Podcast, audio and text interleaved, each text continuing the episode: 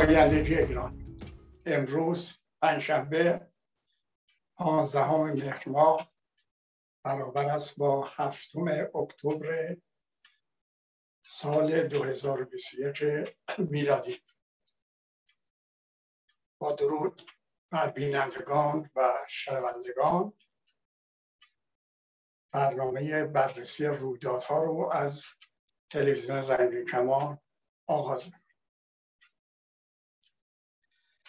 امروز طبیعتا بایستی به مسائل شمال غربی ایران و برخورد و تنش با حکومت باکو و مسئله قطع ارتباط ما طریق ارمنستان صحبت بشه. ولی قبل از اینکه من به این مسائل بپردازم به دو تا پیامی که رسیده پاسخ میدم.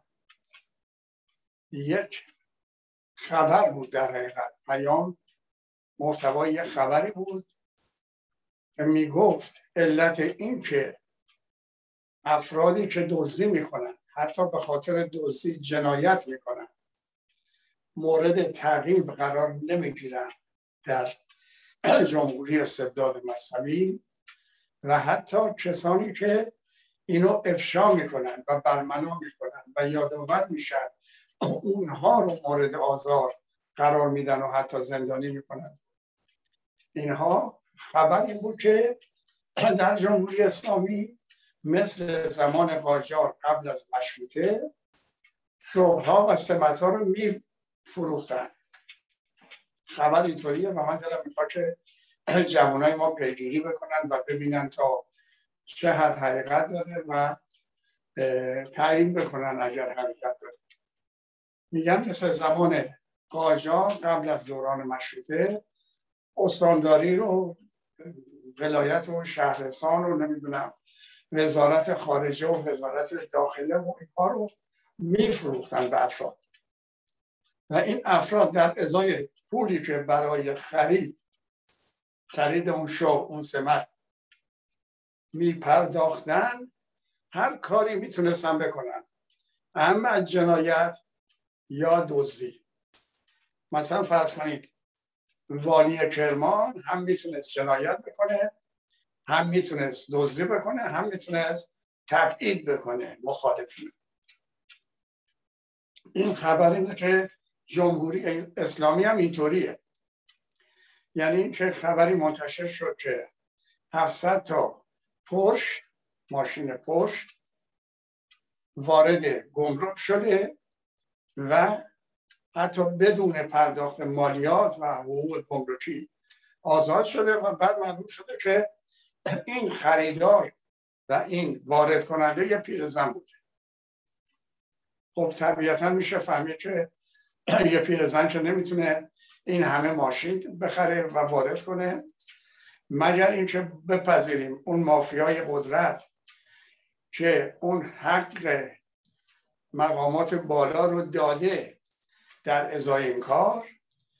طبیعتا وقتی اینا رو ورده با یه سفارش و با یه پیغام مالیات هم پرداخت نشده که در آینده پرداخت خواهد شد اینا که آزاد شدن بعد موقع رسیدگی معلوم شده که یه پیرزن اینو وارد کرده که اصلا توانایی مالی هم نداره. حالا وقتی جوانای ما کسانی که علاقه مندن و پیگیری می‌کنن میرن این مسائل رو دنبال می‌کنن و متوجه حقیقت میشن و افشا می‌کنن. بلا فاصله جمهوری اسلامی به اینها ظلم و ستم می‌کنه بازداشت می‌کنه زندانی می‌کنه. چرا؟ چرا با اون وارد کنندگان برخورد نمی‌کنه؟ برای که اگر برخورد بکنه اونها حقیقت رو برملا می‌کنن که ما در ازای یه همچین کاری این پول رو دادیم. بقیهش دیگه با ما بوده. به این دلیله که می‌بینیم دزدی میشه پیگیری نمی‌کنن بازداشت نمی‌کنن و کسانی که برملا می‌کنن یا متوجه میشن یا بررسی می‌کنن اونها اصلا در ایران در ایران جمهوری اسلامی در ایرانی که جمهوری اسلامی حاکم هست دوزی اشکال نداره. به دلیل همین خبری که رسیده برای که اون شغل برای دوزی خریده. ولی بعد ملا کننده دوزی ها و خیانت ها و جنایت ها اون جرم شاملش میشه. چرا؟ برای اینکه اگر بخوان اون جانی اون جنایت کننده اون چپاول کننده اون دزدی کننده رو تغییر بکنن اون حقیقت رو خواهد گفت. بنابراین نباید مردم افشا بکنن. این خبری بود که از ایران اومده بود. امیدوارم که جوانای ما که صحبت های من میشنون می‌تونن به هم دیگه انتقال بدن اینو بررسی بیشتری بکنن و دقیقتر و صحیحتر ما رو در جریان است مورد دیگه هم که پرسش بود در حلقت پرسش این بود که از من پرسش شده بود که پیرامون اینکه دیکتاتور وابسته به یک قدرت بزرگ جهانی است که من هفته پیش گفته بودم توضیح بیشتری میدم. پاسخ من اینه. دیکتاتور به دلیل دیکتاتوری به دلیل زورگویی به دلیل جنایت به دلیل آدمکشی و دوزی خودش و اطرافیان. همینطور که می‌دونیم الان اسنادی منتشر شده که پسر اینها علیزاده چه دوزیایی کرده و چه شرکت و اینها به نامش. بنابراین دیکتاتور هم خودش میدازه هم اطرافیانش میدازن هم برای سرکوب یعنی سرپوش گذاشتن بر ها جنایت می‌کنن. طبیعتا و منطقا جامعه ناراضی میشه. پس دیکتاتور وقتی ادامه میده به شیوه مستبدانه خودش حکومت انفرادی خودش جامعه رو از دست میده. بنابراین پایگاه مردمی نداره. پایگاه مردمی داره برای بقای خودش باید به یک قدرت جهانی نزدیک بشه و قدرت رو از اون بگیره. و به این نتیجه می‌رسیم که دیکتاتور. با مردم زدیت داره برای اگر با مردم زدیت نداشت دیکتاتوری نمی‌کرد. اما یه وجه مشترک هم با قدرت خارجی حالا می‌خواد استعمار کوهن باشه می‌خواد نمی‌دونم استبداد استعمار نو باشه می‌خواد استعمار سرمایه باشه. اینم برای اینکه بتونه در یک مملکتی در یک سرزمینی منافع خودش رو تامین کنه که تامین منافع اون قدرت خارجی طبیعتا با مغایر با منافع ملی اون ملت. پس ملت مخالفت می‌کنه. همونطور که دیدید در مورد پیمانی که با چین می‌خواستن بگذارن که نمی‌دونیم به کجا رسید و طبیعتا می‌تونن می‌تونن بفهمم که دولت چین زیاد دیگه پیگیری نکرد با این مخالفتی که مردم ایران در داخل و خارج نشون دادن. بنابراین وقتی که قدرت خارجی می‌دونه برای به اصطلاح چپاول منافع ملی اون سرزمین مردم مخالفن به دولت دموکراتیک و دولت مردم سالار نیاز نداره که تبعیت کنه از خاص مردم. این به یک نظام دیکتاتوری نیاز داره که وقتی مردم اعتراض می‌کنن و در مقابل منافع خارجی که به زیان منافع ملی است میسن این دیکتاتور بتونه سرکوب بکنه. بنابراین یک فجه مشترکی استعمار حالا سرمایه می‌خوایم بگیم استعمار نو می‌خوایم اسمش رو بذاریم با دیکتاتور داره. هر دو با مردم مردم کشور مخالفن. پس این وجه مشترک اینا رو با هم دیگه نزدیک می‌کنه. اما دیکتاتور هم همیشه در امان نمیمونه. یعنی وقتی یه کسی برای اینکه سرکوب کنه جامعه رو برای اینکه حکومت فردی رو پیاده کنه و اجرا کنه خب این آدم اشکالی که پیدا می‌کنه اینه که وابسته به یک قدرت خارجیه. یعنی اگر قدرت خارجی گلیم از زیر پایین دیکتاتور بکشه سرنگون میشه اینو ما در فیلیپین دیدیم مارکوس سالها با پشتیبانی آمریکا دیکتاتوری خودش اعمال می‌کرد ولی وقتی که ریگان تصمیم گرفت بره حتی پیغام داد که به من فرصت بدید توسط یکی از سناتورهای با نفوذ آمریکا به ریگان پیغام داد. بازم یه مدتی به من فرصت بدید ریگان گفت بود دستور همینه باید بره. دیدیم که سوهارتو که باعث برکناری قهرمان آندونزی یا پدر آندونزی دکتر سوکارنو شد و قدرت به دست گرفت چندین میلیون مردم آندونزی رو به جرم اینکه گرایش چپ دارن یا گرایش به چین دارن بین برد. روزی که و حالا تاریخ مصرفش تموم شده. یا آنچنان مردم به پا خواسته بودن که منافع اون قدرت خارجی به خطر می افتاد دیدیم که سوارتور خیلی راحت از قدرت برکنار شدن. حالا من راه دور نمی‌خوام برم در مملکت خودمون. شاه همیشه به آمریکا متکی بود و اشکالی هم نمی‌دید که اینو بگه. حتی در دورانی که از ایران رفت اینو از آن داشت. که من فکر نمی کردم آمریکا زیر پای من خالی کنه یا بر ضد من اقدام بکنه. اگر انگلیس رو می‌دونستم آمریکا رو.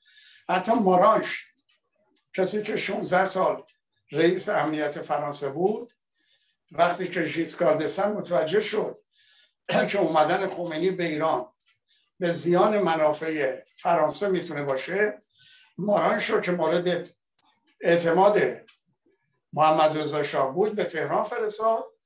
و ایشون رو عنوان کرد که علا حضرت اینها قصد اینو دارن که شما رو برکنار بکنن. به این مسئله توجه کنید. اینو ماراش نوشته در کتابی که منتشر شده. کسانی که فرانسه می‌تونن می‌تونن این کتاب رو به صورت مصاحبه باش انجام شده ببینن. شاه میگه با تمام اعتمادی که به تو دارم ولی نمی‌تونم قبول کنم که آمریکا بخواد منو برکنار و ایشون اسم خمینی رو نمیاره. ولی میگه علا حضرت این آمریکا جانشین شما رو هم تعیین کرده. یعنی الان معلومه جانشین شما ولی شاه قبول می‌کنه و دیدی متکی بودن محمد رضا شاه فقط به دولت آمریکا باعث شد که هر وقت تصمیم گرفت اون بیلیم از زیر پایشون بکشه. که متاسفانه قصد بر این بود که جلوی یعنی ضمن اینکه شاه رو از ایران می‌بره جلوی اینکه آزادی خواهان و طرفداران حکومت مردمی و مردم سالار اینها نتونن قدرت رو به دست بگیرن که ایران به سمت مردم سالاری و دموکراسی بره. به همین دلیل و به دلایل دیگه به جنسی پیشنهاد کرده بود که باید مذهب و جانشین شاه بکنیم و کالاهانم به گفته کارتر خمینی رو معرفی کرد. پس می‌بینیم متکی بودن به یک قدرت خارجی برای ادامه دیکتاتوری در سرزمین این زیان هم داره که و آمریکا در مورد پینوشه هم همین کار کرد. پینوشه ای که اومد آلنده رو سرنگون کرد و مدت ها بزرگترین جنایت رو در شیلی انجام داد. روزی که آمریکا تصمیم گرفت پشتش رو خالی کرد و ایشون سرنگون شد خوشبختانه در اونجا مردم تونستن به آزادی و دموکراسی برسن. یه مطلب دیگه هم که من دلم می‌خواد. واقعا از کسانی که این روزا به شدت دارن از دوران رضا و دوران محمد رضا شاه تعریف و تمجید می‌کنن و خیلی جالبه که آزادی خواه هم هستن. یعنی با جمهوری اسلامی مخالفت می‌کنن که ضد آزادیه. ولی ضمن اینکه خودشون آزادی خواستن از استبداد زمان رضا و محمد رضا شاه تعریف و تمجید می‌کنن و این باعث تعجب منه. ولی هیچ کدوم از این طرفداران محمد رضا شاه حتی اونایی که در زمان در دوران محمد رضا شاه تفکر چپ داشتن طیف چپ بودن زندان بودن و هر حال سختی ها دیدن. امروز کتاب می در مورد محمد رضا شاه که به آمریکا اینو گفت اونجا ایستادگی کرد و این کار کرد. ولی این جواب و هیچ کدوم نه محمد رضا شاه در پاسخ به تاریخ این موضوع که می‌خوام مطرح کنم جواب داد. نه هیچ کدوم از طرفداران خاندان پهلوی نه هیچ کدوم از اون گرایش های چپ که امروز طرفدار دوران محمد رضا شدن. هیچ کدوم اینو جواب نمیدن. یعنی جوانای ما شیر زنای ما معلمای ما همه همه کسانی که در نظام استبداد مذهبی جونشون به لب رسیده می‌خوان بدونن که آقا فرق استبداد مذهبی با استبداد دیگه چیه؟ جمهوری اسلامی میگه مردم صغیرن من باید جاشون تصمیم بگیرم. اینو میگه. ولی دیکتاتورهای دیگه نمیگن ولی هم کار می‌کنن. اونها معتقدن مردم نمی‌فهمن. این ما هستیم. شخص دیکتاتوری که می‌فهمه. من یه مورد که خاطرم هست در کنفرانس رامسر که کنفرانسی بود آموزش و پرورش. وزیر وقت آموزش و پرورش در حضور شاه گزارش می‌داد. ناگهان گفت به نظر من آنچنان محمد رضا شاه این پرید که کسی نظر تو رو نخواسته. یعنی حتی وزیرم در وزارتخونه خودش هم نمی‌تونه صاحب نظر باشه. فقط یه نفر تصمیم می‌گیره و باید اجرا بشه. و سوالی که گفتم پاسخ داده نمیشه اینه که استدا می‌کنم از تمام کسایی که طرفداری می‌کنن از دوران پهلوی چه از اول طرفدار بودن چه بعدا طرفدار شدن سوال می‌کنم پرسش می‌کنم که بفرمایید محمد رضا شاه پادشاه برگزیده قانون اساسی انقلاب مشروطه بوده یا نه؟ اگر بوده پس ایشون نبایستی در امور مملکت دخالت می‌کرد.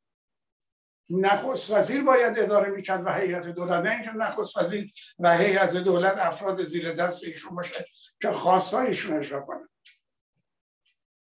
بنابراین آقای میکده رئیس آب تهران لوله کشی آب باید لوله کشی می‌کرد.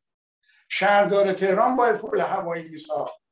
اینا چه ربطی داشته به اعلی حضرت برگزیده قانون اساسی انقلاب مشروطه؟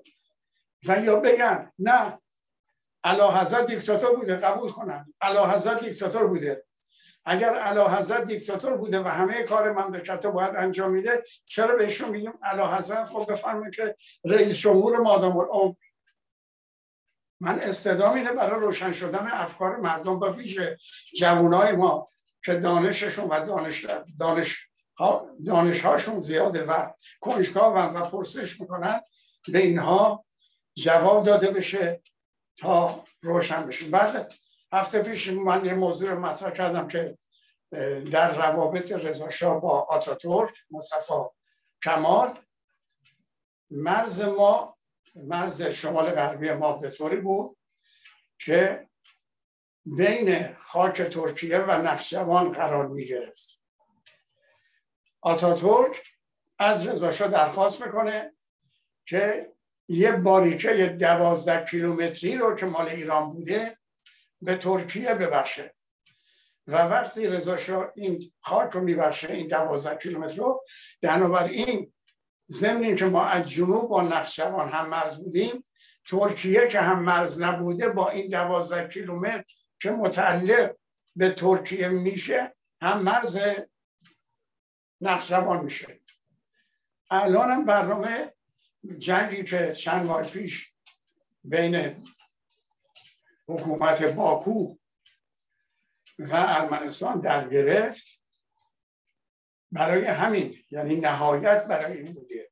ولو اینکه ظاهر عنوان نکنن ولی صاحب نظران می‌تونن متوجه بشن که مسئله بر سر این بوده و هست. یعنی هنوز این منتفی نیست.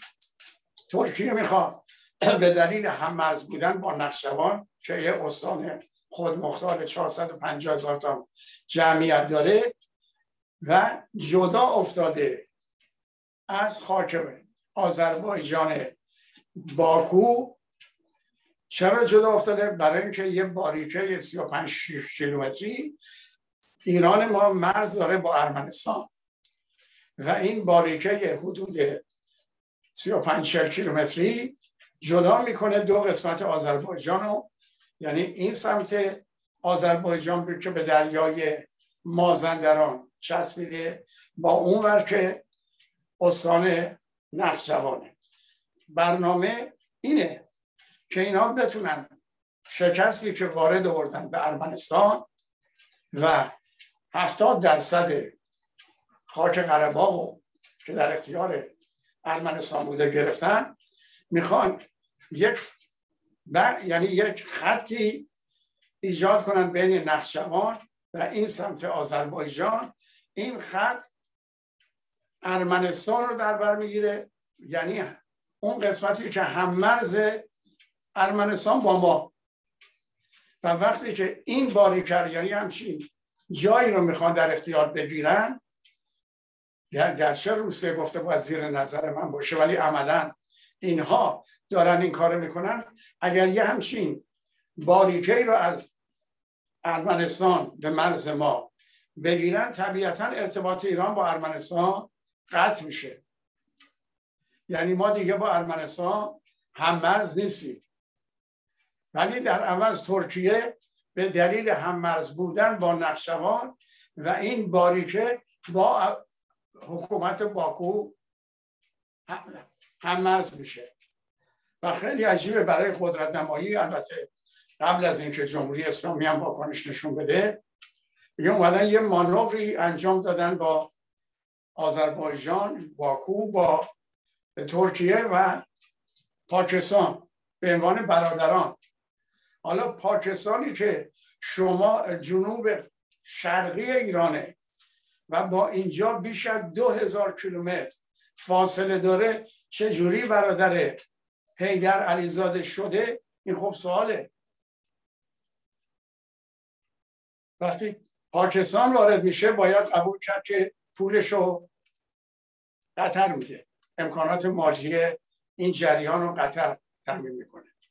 قطر و عربستان سعودی بر, بر سر جریان مصر با هم اختلاف پیدا کرد یعنی وقتی که بازم در مصر باید من مثال می‌زدم وقتی که مبارک حسنی مبارک همه تخم مرغا شد تو سبد آمریکایی ها گذاشته بود وقتی که مردم اعتراض کردن به دیکتاتوری مبارک ضمن که آمریکا کمک کرد به سرنگونی یعنی گیلیم از زیر پاش کشید و مبارک سقوط کرد ولی خلر و آزادی خواهان آزادی خواهان مصر پر نکردن. به سرعت اخوان مسلمین پر کردن. اخوان مسلمین که مورد حمایت مالی قطر بوده. و اگرم هنوز نیروی داشته باشه مورد حمایت مالی قطر هست. عربستان در مقابل به قدرت رسیدن اخوان مسلمین در مصر به نیروهای نظامی کمک کرد. و السیسی کودتا کرد و اون مرسی نماینده اخوان و مسلمین رو سرنگون کرد. از اینجا اختلاف بین قطر و عربستان به وجود اومد و قطر از اون اتحاد شیش کشور جنوب خلیج فارس هم جدا شد و آمریکا در اعتراض به نظامی های مثل چرا بر ضد اخوان مسلمین که مورد حمایت ما بوده کودتا کردیم. بنابراین ما سالی دو میلیاردی که به شما کمک می‌کردیم دیگه ادامه نخواهیم داد که السیسی هم با پشتوانه عربستان و ما نیازی به این دو میلیارد نداریم. بنابراین از اون زمان با توجه به کشته شدن یا تکه کردن قاشقچی که ترکیه ارتباطش شکراب شده بود با عربستان.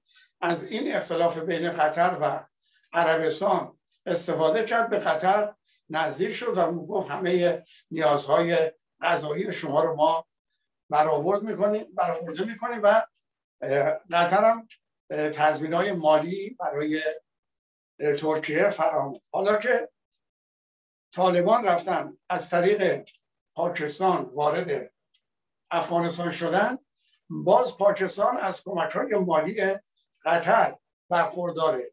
پس ترکیه و پاکستان یه بخش مشترک دارن. هر دو اینا که کمک های مالی قطر برخوردارن.